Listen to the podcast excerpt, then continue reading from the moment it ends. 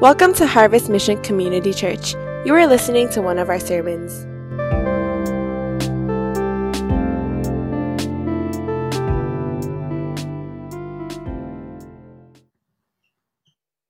Good morning, church. Uh, happy Advent, and uh, it's the first week of December, and looking forward to celebrating Christmas with all of you. Uh, those of you who haven't heard, uh, my voice is like this because uh, we're just recovering from COVID. Our whole family got it. Thankfully, Noah and Erica are doing okay. Uh, you could tell that I'm still feeling it a little bit, but hopefully it'll last me through the length of the sermon. And uh, with the audio, hopefully mixing, it could be heard totally fine.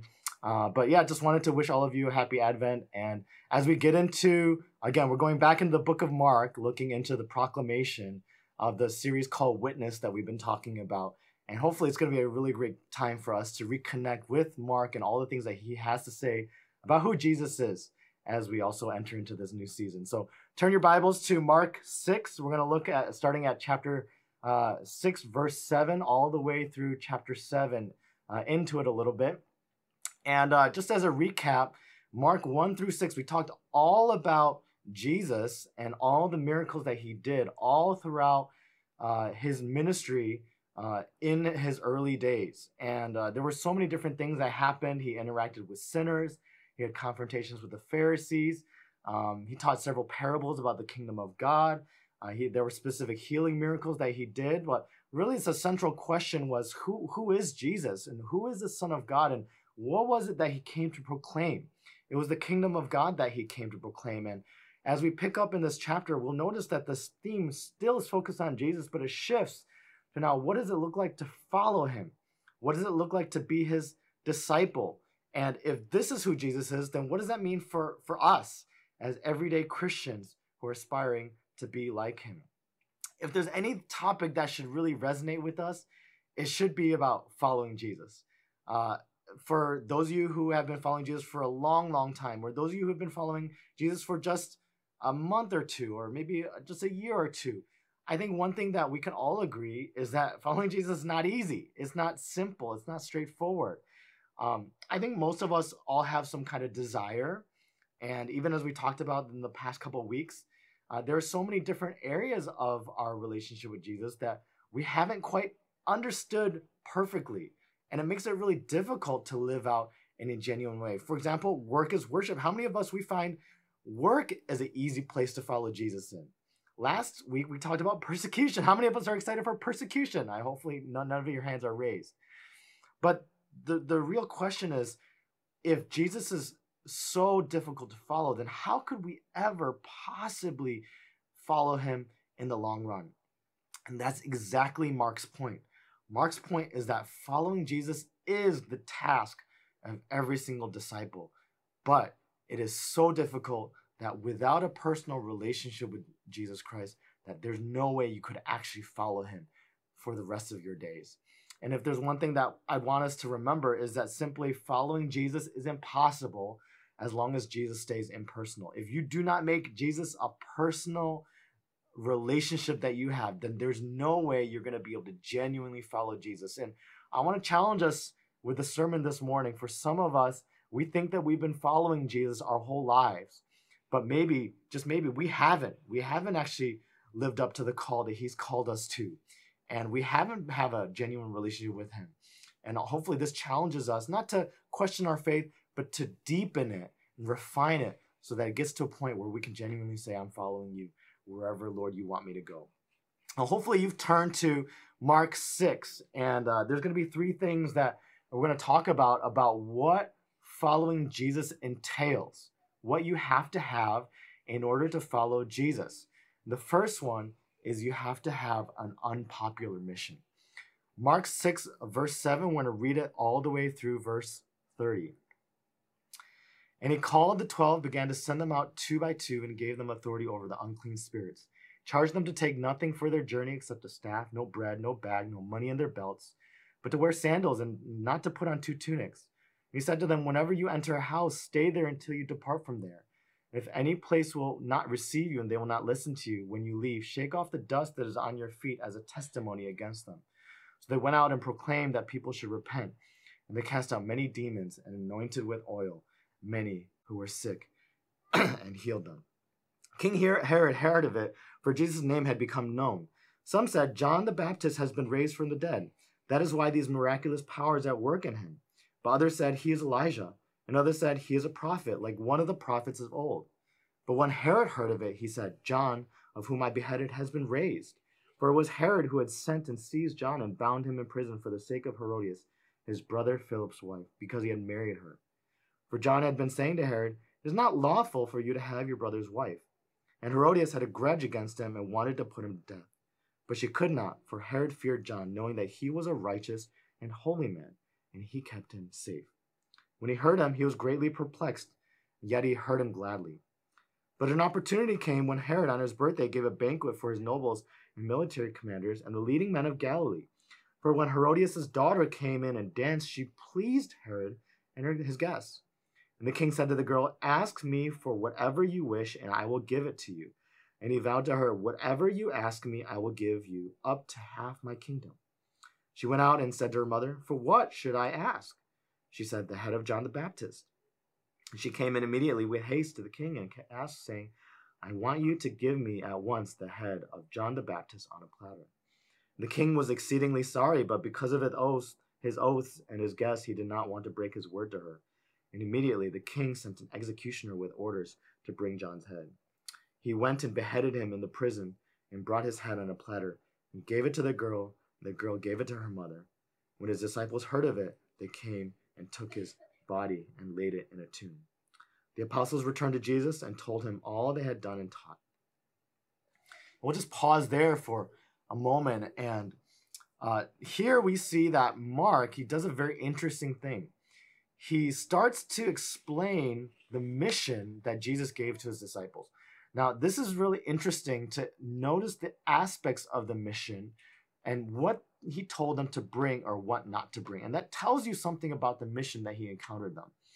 Uh, a couple of things that we noticed immediately in the first couple of verses was that he told them not to bring anything. Uh, they weren't to bring any provision, no, no, uh, no, no copper coins, no extra tunic. Uh, they were just to bring a staff and sandals on their feet, which typical clothes for a traveler. They were to be entirely dependent on the people that housed them. When they were entering a town, they were to stay there until they left that town. And uh, for those towns that were not hospitable, they were to shake off the dust of their feet until they moved on. Now, in verse 30, uh, we notice that it ends the mission abruptly uh, after this whole story about John the Baptist. And I, I just want to show something interesting. If you read verses the first couple verses all the way through uh, verse 30, and you take out the whole section on John the Baptist, you'll notice it flows exceedingly well. Uh, Mark 6, 12 to 13, I'm just going to pick up in the last couple. In verse 30, it says this So they went out and proclaimed that people should repent. They cast out many demons and anointed with oil many those who were sick and healed them. The apostles returned to Jesus and told him all they had done and taught. So you'll notice that what Mark does is he tells us the mission that Jesus sent the disciples on. He shows us at the end how they came back after their mission, and he inserts this huge chunk of text about John the Baptist and how Herod had imprisoned him and beheaded him at the request of Herodias. And that's that is really like a sandwich that uh, buffers the, the mission that Jesus sent his disciple. And the question is, well, why does why does Mark do this? Why does he seem to take a pause as he's sending the disciples on this already very incredibly difficult journey that was probably unpopular with the disciples? Why did he do that? And Mark is trying to tell us something about the mission. He's not having a side and he's not distracting himself and distracting the reader to go on to some other topic. He's telling us something about the mission that he was calling his disciples to, and he was calling the readers to. He gives us a clue when he alludes to John the Baptist way in the beginning in chapter 1. I want to read it for us. Mark 1, verse 4. It says this John appeared baptizing in the wilderness and proclaiming a baptism of what? Read that word together repentance. Repentance for the forgiveness of sins. John came in the wilderness preaching a message of repentance, an unpopular message that no one wanted to hear. And along with that, as we see John, now the content of what Mark tells us about John and Herod and the interaction, what happened and why was John in prison? He was in prison. Why? Because he was what? Calling people to repent. And part of calling to people to repent is telling them what? The truth. The truth about what? Their sins. John was telling Herod that he ought not to marry Herodias. Why? Because Herodias had been his brother's wife. And in Jewish law and Jewish custom, that was not allowed. And so Herodias hated him. Uh, Herod didn't want to kill him, but he wanted to keep him under guard because the people thought he was holy. And uh, because of John's mission, what happened? John had a mission clearly from God, and because of his mission, his mission, he was imprisoned, he was persecuted, and ultimately he was beheaded. Now, if that doesn't give us a little bit of a shock, uh, he he he emphasizes that this is what the disciples heard, and this is what the disciples, John's disciples, ended up doing. They took his body back and buried him. And if you know anything about a disciple, a disciple does what? He lives and follows after the teacher. And if you know anything about the teacher's fate, that oftentimes that would be associated with the student, the disciple's fate. And if John the Baptist was clearing the way, preparing the way for Jesus, John the Baptist was saying, I'm here to follow Jesus, then those who follow Jesus ought to share a similar fate as John the Baptist. Jesus is saying, The mission I'm proclaiming, the mission I'm sending you, the unpopular mission that I've sent you on, could be resulting in the same fate as John the Baptist. You could be in prison, you could be tortured, you could be beheaded, it could end in death. It's an unpopular mission to go without any necessary provision to preach a message that people don't want to hear, just like John the Baptist, to suffer consequences and possibly de- death. And that unpopular mission for us in our day and age, what does that look like? It means maybe we don't know where our needs and provisions are going to come from, but we still have to follow Jesus. Maybe it means that we have to be possibly not sure, making decisions that aren't going to guarantee our worldly success, but still we have to follow Jesus. It might mean that we might not always live a nice and comfortable life that guarantees us this wonderful life, but it might lead us to our death. Now that's hard to swallow, and that is certainly an unpopular mission. Who wants to follow Jesus like that? Who wants to live a Christian life like that? And it's it's it's like someone told, and those of you who are like World Cup watchers, it's like someone from Saudi Arabia told, you know, go preach the good news of Saudi Arabia and the kingdom to Argentina. Of course, thankfully, Argentina is in, you know, in the 16. But it was an unpopular message, an unpopular mission. And, I, am just wondering how many of us we've we've misconstrued this Christian faith to meet our needs, and we've convoluted it with what we think is right, what the world's mission is, that meets our selfish needs and we we confuse that with jesus's mission. And and that we're we're like okay God, i'm gonna get provision for myself and i'm gonna have jesus on the side. I'm gonna get you know success for myself and i'm gonna have jesus on the side. I'm gonna get a nice comfortable life for myself and i'm gonna have jesus on the side. And jesus saying that's not my mission. He's saying my mission's unpopular. My mission's gonna require sacrifice. My mission's gonna require surrender. My mission's gonna require uh, possibly things that don't look successful in your eyes. And my mission might lead you to death and discomfort and things that you don't want to do. And if you're trying to get all the best of both worlds, then you're not on the right mission. I want to ask us, what kind of mission are we on today? Are, are we, do we trust God with our needs or are we idolizing security and provision so highly that we're not able to give generously to his mission? I mean, thank God and praise Him for so many of you who gave so generously on Giving Tuesday.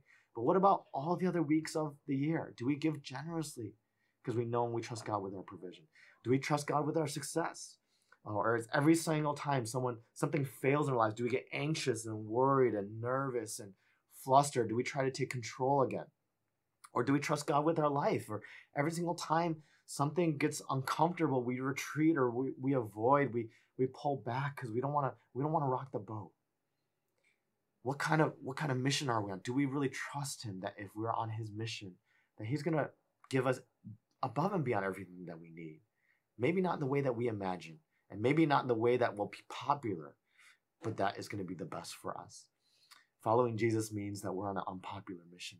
The second thing that following Jesus means is that we have, uh, we're, we're almost required to face unreasonable challenges. We're facing unreasonable challenges.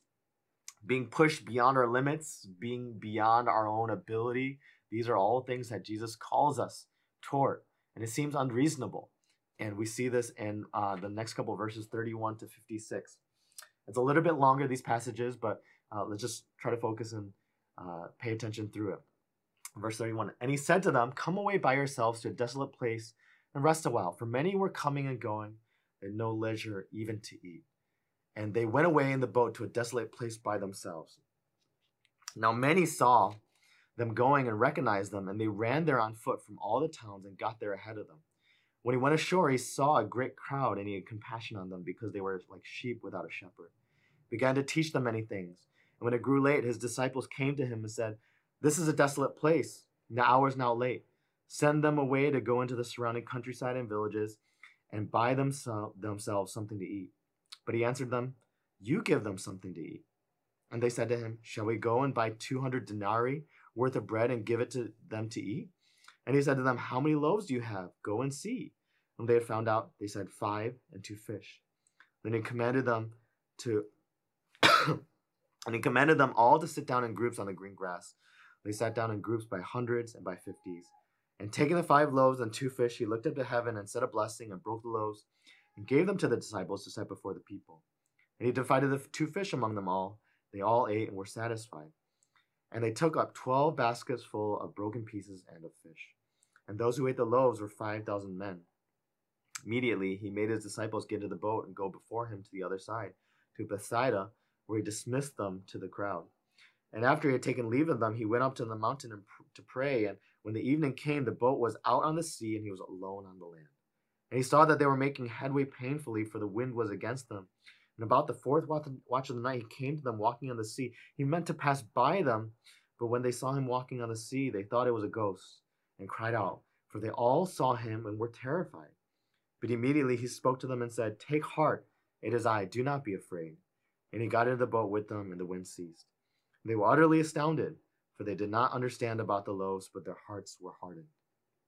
When they had crossed over, they came to land at Gennesaret and moored to the shore. And when they got out of the boat, the people immediately recognized him, ran about the whole region, and began to bring the sick people on their beds to wherever they heard he was. And wherever he came in, in villages, cities, or countryside, they laid the sick in the marketplaces and implored him that they might touch even the fringe of his garment. And as many as touched it were made well.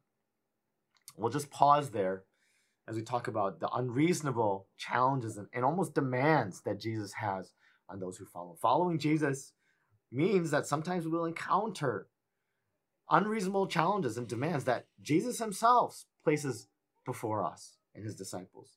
There's three scenes in this whole section.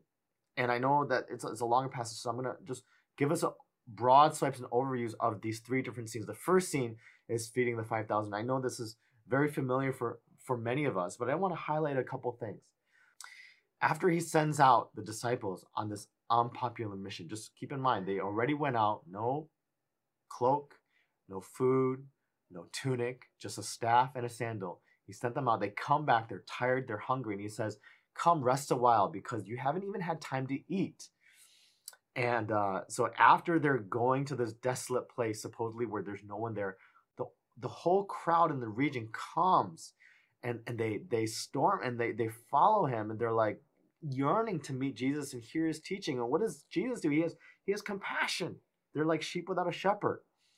And so as Jesus sits there and teaches them, what are the disciples do? They're not just sitting there resting by themselves. They're they're serving. They're out there. They're ministering to people. And at some point where it says the hour is late, uh, they come back to Jesus and they're like, well, it's time to send them away. And Jesus' response is so interesting. They're like, send them away, give them something to eat, which sounds like a reasonable request. And he doesn't even turn a cheek and he just says, You give them something to eat. I mean, if I don't know about you, if, if I were them, I'd be like, What are you talking about? And we don't know in scripture if their response was sarcastic or not there shall we buy 200 denarii worth of bread 200 denarii was you know all nearly a year's wages uh, six months to a year's wages in that place in that time. We don't know if he was being sarcastic or the disciples were responding sarcastically or not. 200 denarii was uh, six months to a year's worth of wages, and, and that was an incredible amount. I mean, even if they had that amount of money, it almost seemed like it was unreasonable to spend that amount. And not only that, like, could only those handful of disciples possibly buy enough bread with that much money, haul it back, haul it back, and defeat all people? It, it just, it just seemed ludicrous to them, and it didn't make any sense. And it comes off as very unreasonable. And and I think for us, you know, oftentimes when we think about our Christianity, we think about, you know, oh God, you're supposed to give us a, a life that is reasonable, that makes sense, that that uh, in my mind I can compute and understand and I can follow because it makes sense logically to myself. But God doesn't operate that way. Jesus doesn't operate this way. In fact, who does Jesus hand the bread to when he when he says he says you know he says forget the disciples, forget you know the denarii. Says how many loaves you have, and then we know the rest of the story. He breaks the bread, feeds the miracle. But it's very interesting when you look closely he commands them to sit down. He breaks the loaves. And what does he do? He gives them to whom? The disciples. He gives them to the disciples. And guess who has to distribute the bread? The disciples have to distribute the bread. Jesus is taking his unreasonable challenge and saying, I am the fulfillment of the unreasonable challenge, and you are simply the channel that it is being shared through. Now, just hold that one moment before we apply it to our lives. I want us to go to the other scenes to really hit home here because many times we just focus on feeding the 5,000, but I think the next two sections are connected. The second scene is straining at the oars. So after the feeding of the 5,000, after this unreasonable request, Jesus is notches it up one level. He says, You disciples, go over the lake. You know, you're some of you are fishermen, so you should be able to navigate the boat pretty well. I'm gonna dismiss the crowds. I'm gonna go pray, and then um, keep in mind the disciples still haven't had a rest. So they're rowing the boat, they're crossing, and Jesus is praying, and then he sees them. He comes at the third watch, and most commentators will say that's roughly, you know, uh, 3, 4 a.m. in the morning. So you've been laboring, you've been serving, you've been dying, you haven't rest, you haven't eaten, and you are now rowing your minds out. And then the wind is blowing against you. And uh, I just want to translate that that that um, that phrase where where it says um, he says they were making headway painfully. I think that's an understatement. In the NIV, this is what it says: straining at the oars. And the HCSB, it says battered as, the, as they rowed. They they were like literally exhausted, overwhelmed, unsure what to do. They were probably, you know, and this is just my own thought. They're probably just cursing Jesus in their minds. They're like, why did Jesus send this? Why is Jesus so unreasonable? Why did he leave us? Why did this? Why that? And again, another unreasonable request that it seems like Jesus did it again. And here Jesus comes, and what, what did it say? He says he meant to pass them by. It says he meant to skip them. He meant he he really believed that they could have done it. They were able, the instruction they had given them, which was to go over to the other side, they were able to accomplish it. And he intended to pass them by. But when they saw him, they thought he was a ghost and with compassion, what happens? He goes into the boat to meet them. Now, what's what's what's what's the reassurance? Now, I think what Mark finally does in this last scene, which is healing many at Gennesaret, is contrast the the the the unreasonable feeling of the disciples with the rest of the crowds because if you read the last of the section you see all the crowds and you see this all throughout mark but here the crowds are actually portrayed in a very positive light. They're bringing all these people, all these sick to Jesus, and as soon as they could just touch him, they would be healed. What what great faith that they have. And here you have these stories of Jesus' disciples totally contrasted, lacking faith, not knowing what's going on, feeling, uh, you know, if I were to read into this a little bit, could almost feel like they're bitter Jesus, why would you ask us to do this? Jesus, why would you ask us to do that? What do the crowds do? We're following after you. We're doing all these things. We've served all the time. And why are you asking us to feed all these people? Why can't we come and rest for a while? Why are you asking us to row across the boat with these winds and these waves that we can't we can't even do? And and and they didn't know this, but you were about to pass us by. And it's interesting that in both situations, what does Jesus do? He doesn't condemn them. He doesn't smack them over the head, but he says, You're missing the point. He says, You think that you have to fulfill all these unreasonable challenges and requests and demands on your own. When the only way that you can genuinely fulfill them is if you believe and you trust that the one that you're with is greater than the difficulties and the challenges that you face. Who was the one who ultimately broke the bread? It was Jesus. Who was the one that calmed the winds of the waves? It was Jesus. And not only did he calm the winds and the waves, what did he do when they were frightened, they were terrified? He said in the ESV verse 50, it says, Take heart, it is I, do not be afraid. In the NLT, it says, Do not be afraid. He said, Take courage, I am here. I am here. He's like, All you need is me. All you need is a personal relation. All you need is trust. All you need is knowing that I am with you. And the one that hits the head on the coffin is in the Amplified, it says, Take courage, it is I. And let's say that bold in the parentheses together. I am. Stop being afraid. I am. I am. That harkens back to Moses. That harkens back to Yahweh. I am who I am. The, the self revelation disclosure of God to the Israelite people. Jesus is invoking that. He's saying, I am God. I am the Son of God. I am with you. I, I was really frustrated with God this past week, giving me COVID, you know, whole family, uh, just making it really inconvenient. And then also this the week being the week that I have to I'm preaching a, a message. Pastor is traveling in Korea, and uh, I mean at first I was like, okay, I'll just recover and it'll be a couple days. But as soon as I started losing my voice, I was like, God, come on, kind of unreasonable God gives me COVID the week I'm supposed to prepare a sermon, and not only that takes away my voice. And a uh, couple, you know, literally, I mean, up till today, I, I couldn't speak. I, I, I told uh, my my uh, my co-servants and other people that were praying for me my life group. I told them I sound I sound like a like a, a, a Batman, a hoarse Batman, or like a, a toad croaking. And uh, I, I really couldn't get anything out except for like a whisper and maybe like a really low hoarse voice. And all of a sudden, um, you know, I think just out of my frustration, I, I just started really just getting angry at God, really frustrated. And in that frustration, I, God just goes kind of like, "Hey, hello, like, have you have you thought about speaking to me? Have you, you know, I've I've been asking for prayer, God. I've been doing all this kind of stuff, but have you personally thought about spending time with me? Have you prayed? I'm like, God, yeah, I've been praying. I've been complaining. You know, have you really been coming before me and spending time with me and knowing who I am? And I said, okay. I did my soap. I hadn't done soap for several days this week. COVID was my excuse. And and as I was sitting there doing my soap, I was reading through Chronicles and uh, spending time in prayer and just connecting with God and just Him reminding me how good He is, how faithful He is, regardless of my circumstances. And um, you know, w- within like thirty minutes to an hour later, uh, which is today, I my my my throat just just immediately started ha- feeling better.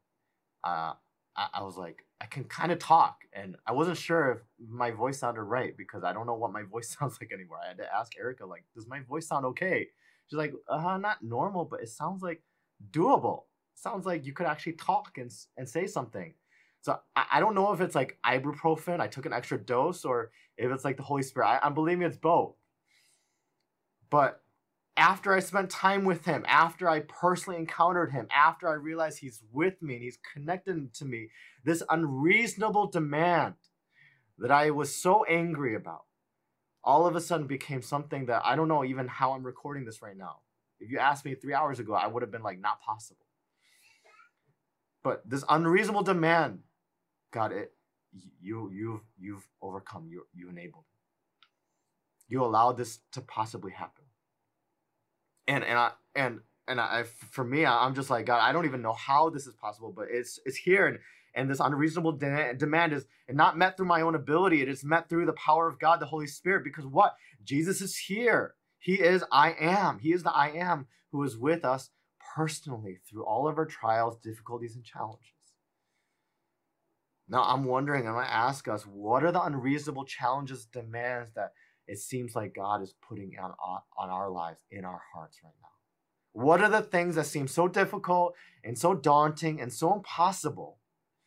That he's saying, I need you to do this, but you can't do it unless I'm with you. Is it that, that relationship you need to reconcile? Is it a, a missions project that you need to go on? Is it uh, an opportunity that you need to close the door, but you need to wait for something else to happen because you have no idea how it's going to happen? Are there other things like like you feeling overwhelmed and burnt out because of doing all these things for God? When you're like, God, where's the energy? But really, you haven't spent time with Him. You haven't been personal and close and deep with Him. I'm wondering what are the unreasonable challenges that you face that you haven't let God be personal to you in your life. These things, everything, following Jesus, all of these things will be impossible unless God is personal to you. Hopefully, you had a good discussion. Uh, we talked about how we, as we follow Jesus, we are on an unpopular mission. We are faced with unreasonable challenges. Last thing that following Jesus entails is unorthodox values. And we're going to read Mark uh, chapter 7, verses 1 through 23. Again, it's a little bit longer, but uh, we'll, we'll, we'll go through it. It says, Now when the Pharisees gathered to him with some of the scribes who had come from Jerusalem, they saw that some of his disciples ate with hands that were defiled, that is, unwashed.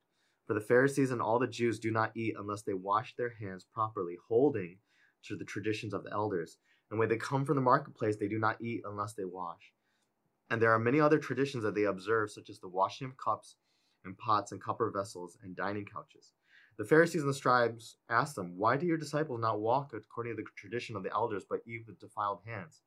And he said to them, Well did Isaiah prophesy of you hypocrites, as it is written, These people honor me with their lips, but their heart is far from me. In vain do they worship me, teaching as doctrines the commandments of men. You leave the commandment of God and hold to the tradition of men. And he said to them, You have a fine way of rejecting the commandment of God in order to establish your tradition. For Moses said, Honor your father and your mother, and whoever reviles father or mother must surely die. But if you say, If a man tells his father or his mother, Whatever you would have gained from me is Corban, that is, given to God, then you no longer permit him to do anything for his father or mother, thus making void the word of God by your tradition that you have handed down. And many such things you do. And he called the people to him again and said to them, Hear me, all of you, and understand there is nothing outside a person that by going into him can defile him. But the things that come out of a person are what defile him. And when he had entered the house and left the people, his disciples asked him about the parable. And he said to them, Then are you also without understanding? Do you not see that whatever goes into a person from outside cannot defile him, since it enters not his heart but his stomach and is expelled? Thus he declared all foods clean. And he said, What comes out of a person is what defiles him. For from within, out of the heart of man, come evil thoughts, sexual immorality, theft, murder, adultery, coveting, wickedness, deceit, sensuality, envy, slander, pride, foolishness. All these things, all these evil things come from within, and they defile a person. We see that Jesus is taking the orthodox values of the Pharisees and the Jews, flipping them 180 degrees upside down on their heads and now giving us a brand new set of values, a brand new set of way of looking at scripture and tradition that the disciples weren't even sure of. Uh, Mark shifts from the previous two uh, points and now turns to a conflict with the Pharisees. And at that time, the Pharisees' teachings were considered orthodox. There was another party called the Sadducees, but predominantly the Pharisees had more influence. Uh, and the Jews were the ones who would follow the what they called the oral tradition, which was handed down after generations of these famous rabbis who would interpret the Torah, which is the Jewish law, which is generally known as the Pentateuch, you know, Genesis through um, Deuteronomy, and you know some of the books after that. And they would turn this and uh, add instructions on top of that for how to specifically obey it. And Jesus, what he's uh, he confronts the Pharisees with his own scripture. Isaiah 29, he, he says, you know, their, their people honor me with their lips, but their heart is far from me. So he's essentially, saying, you're not really from God. These laws, this oral tradition is not really from God. It's man-made. You're not honoring God. You're honoring yourselves. Now, what are the two examples that he uses to bolster his point? The first is ceremonial washing. Uh, interesting for it says for all the Pharisees or for the Pharisees, all the Jews do not eat unless they wash their hands properly. This comes from Exodus 30, 19 to 28. I'm not going to read it, but essentially they took that verse and a couple others in Leviticus and says, oh, because the priests have to wash before they do their rituals, then this should be expanded to all Jews. Uh, and it's just better to be safe than sorry. But eventually that became law. Uh, if you don't wash like all Jews, not not only if you're a priest, then you're sinning. But that wasn't what the original law said. The second example he uh, mentioned was korban, which was uh, a, a, Jewish uh, expression for uh, something dedicated to God. And he uses this example of no longer giving gifts to your father and mother. And very interestingly, Corban was the, the concept of deferred giving, setting something aside for God or for religious purpose that once you die, you pass away, then that thing will be given to God or for that spiritual aspect. But as long as you're alive, you can still make use of it. Uh, now, that became a very selfish thing in those days, and I think this uh, T.W. Manson, oh, a commentator, he, he puts it very succinctly. This is what he says about Corban and that oral tradition. He says, A man goes through the formality of vowing something to God, not that he may give it to God, but in order to prevent some other person from having it. And Jesus is calling them out. He's saying, You're preventing your mother and father from benefiting from the things that you have by giving it to God. And in many ways, it was a very selfish and a very uh, crude act that was masked with this spirituality. And it's totally against the will of God. And, and the crazy part was that both of these things, the ceremonial washing, the korban, this was commonly accepted by all the Jews. Uh, if you remember verse 3, it says, For the Pharisees and all the Jews accept this. They all practice these things. And not only that, it says some of, and when they were accusing the disciples of not washing their hands, he says some of your disciples, meaning some of the disciples actually did agree with the Pharisees and all the other Jews. And presumably the, the other disciples who didn't either they weren't good Jews or they didn't know better. And so in verse 14, when uh, Jesus addressed the crowd, he tells this parable. And then in verse 18, the disciples ask him, like, what does it mean? What, what does it mean that um, what comes, what goes into a person doesn't defile him, and what comes out of the person defiles him? And the disciples are asking him, like, well, what does this mean? And Jesus like, don't you understand? And the focus and the last word Yes, it's about the Pharisees and yes, it's about their traditions, but the focus is on the disciples. The focus is on what does it mean to follow Jesus. And Mark is saying what it means to follow Jesus is to have unorthodox values, values that are so different, so contrary to your family, your culture, your society, your everything. And, it, and it's very, a little bit concerning that even the disciples, Mark says their hearts were hardened. They did not understand.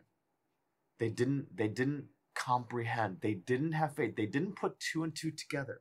That when you follow Jesus, you cannot follow the tradition. You cannot follow the, the authority structure that you're so used to. You cannot follow what your family, you cannot follow your intuition. And that's the, the, the challenge for someone is we trust in so many of those things. We trust in our family. We trust in the things, everything that we've done with our family growing up. That's normal and that's right and that's what's supposed to be done. The authority structure that we're used to, that's how it should be done the, the culture that we've grown up that, that's normal and that's the way it should always be done so it should be done. And we never once stop to question hmm god maybe maybe is this wrong? Maybe is this not the value that you called us to? Maybe the way society portrays everything is not correct? And jesus is saying you have to give up all those things. And you have to you have to leave all those things. You have to forego you have to forfeit all those things to follow me because the values and the principles that I stand by are based on none of those things except for God, God alone. And it's to the point where all you have is Jesus. All you have, nothing else. And and Jesus saying you, you have to give up everything, all your values, except for the ones that come from Jesus Christ, from following me. And and the crazy thing is uh, at the end he says at, you know out of the heart of a man comes sexual all these things sexual immorality theft murder adultery coveting wickedness deceit and maybe some of them were um, proud and they didn't like they're oh, that's not me. But for any disciple that was honest with themselves, they're like, oh, that's I had that. I coveted. I was sexually immoral. I was like that. I was like that. And one of the deepest values that they had to give up was what? Their own sense of accomplishment, their own sense of pride, their own sense of security with who they were as God's chosen people. They had to give up that possibly they would be uh, eternally with Him.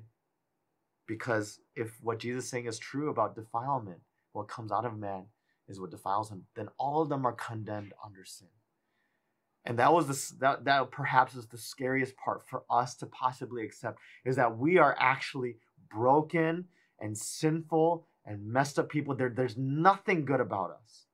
That's one of the hardest values for us to accept. That is one of the most unorthodox values to accept in our day and age today. I mean, there's a lot. There's a, a, so many other ones that you could probably list down, and this culture is not like that, and this culture isn't biblical like that. But the one that's common across all cultures is that somehow we are all believing and thinking that we are not that bad. And Jesus is saying here clearly, no, all of us are bad. For everything that comes out of us is evidence, a symptom of the deeper core sin and disease issue that operates inside our hearts and inside our minds and inside our everything. And for us to accept that crushes us for us to realize like man i am horrible i'm terrible i'm messed up i'm broken i'm i'm totally just without hope that crushes us.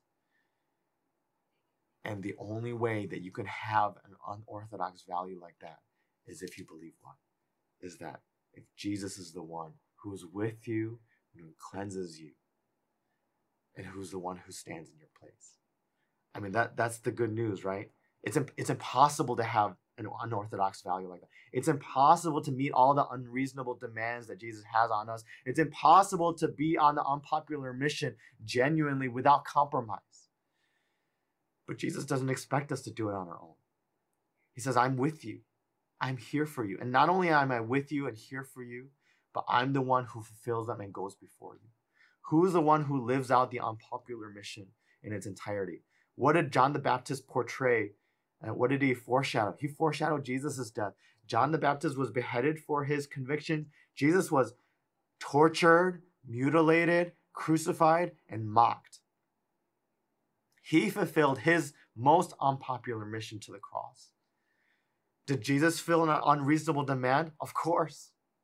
The unreasonable demand of living a perfect life and dying for people that never loved him back. He was the one who fulfilled the greatest unreasonable challenge and demand that God laid on him for us in our place, so that when we could not, he could say, I've done it for you already. And he was the one who lived out the most unorthodox value. He said, All the sin that comes out of you, I'm going to take it and put it in me. So that everything that comes out of me, which is love and goodness and kindness and joy, could be put into you. I don't know about you, but there's no greater exchange than that. There's no greater hope. There's no greater gospel message than Jesus coming and taking our place, our sins, everything, and replacing what we have with what he has. And he simply says, Come and follow me. Follow me in my unpopular mission. Follow me in these unreasonable challenges. Follow me in these unorthodox values. Not because you can do it, because that's the life that I live.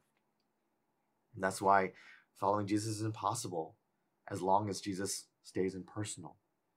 But as soon as Jesus is personal for you, which I want to invite you into a relationship right now, if that's you, all you need to do, I mean, all you need to do is, is develop a relationship and ask Him, Lord, I want to get to know you.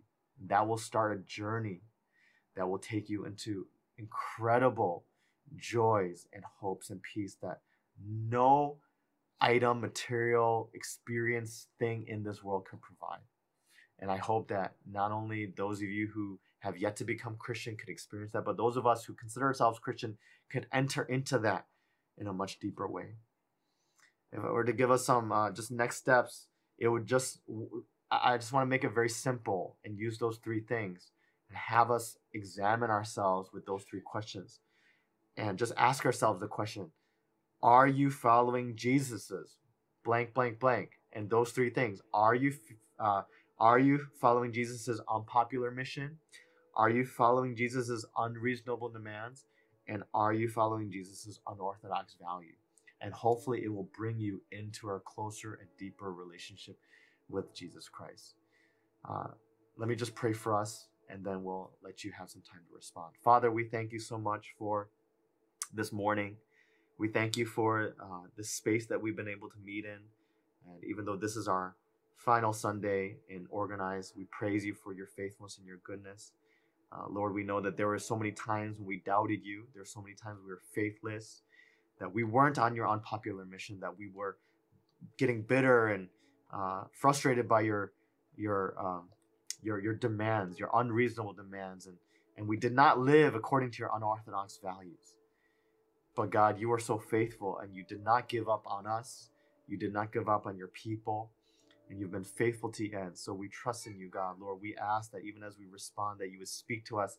Lord, let some people who had never trusted in Jesus before trust in you for the first time. Lord, let us who trust in Jesus already be led deeper into this deeper sense of peace and trust and abandonment to who you are rather than to our own worldly values and dreams and aspirations.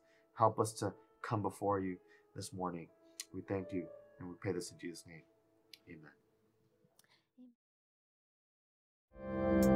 Thank you for listening to the Harvest Mission Community Church podcast. For more information, visit our website at hongkong.hmcc.net.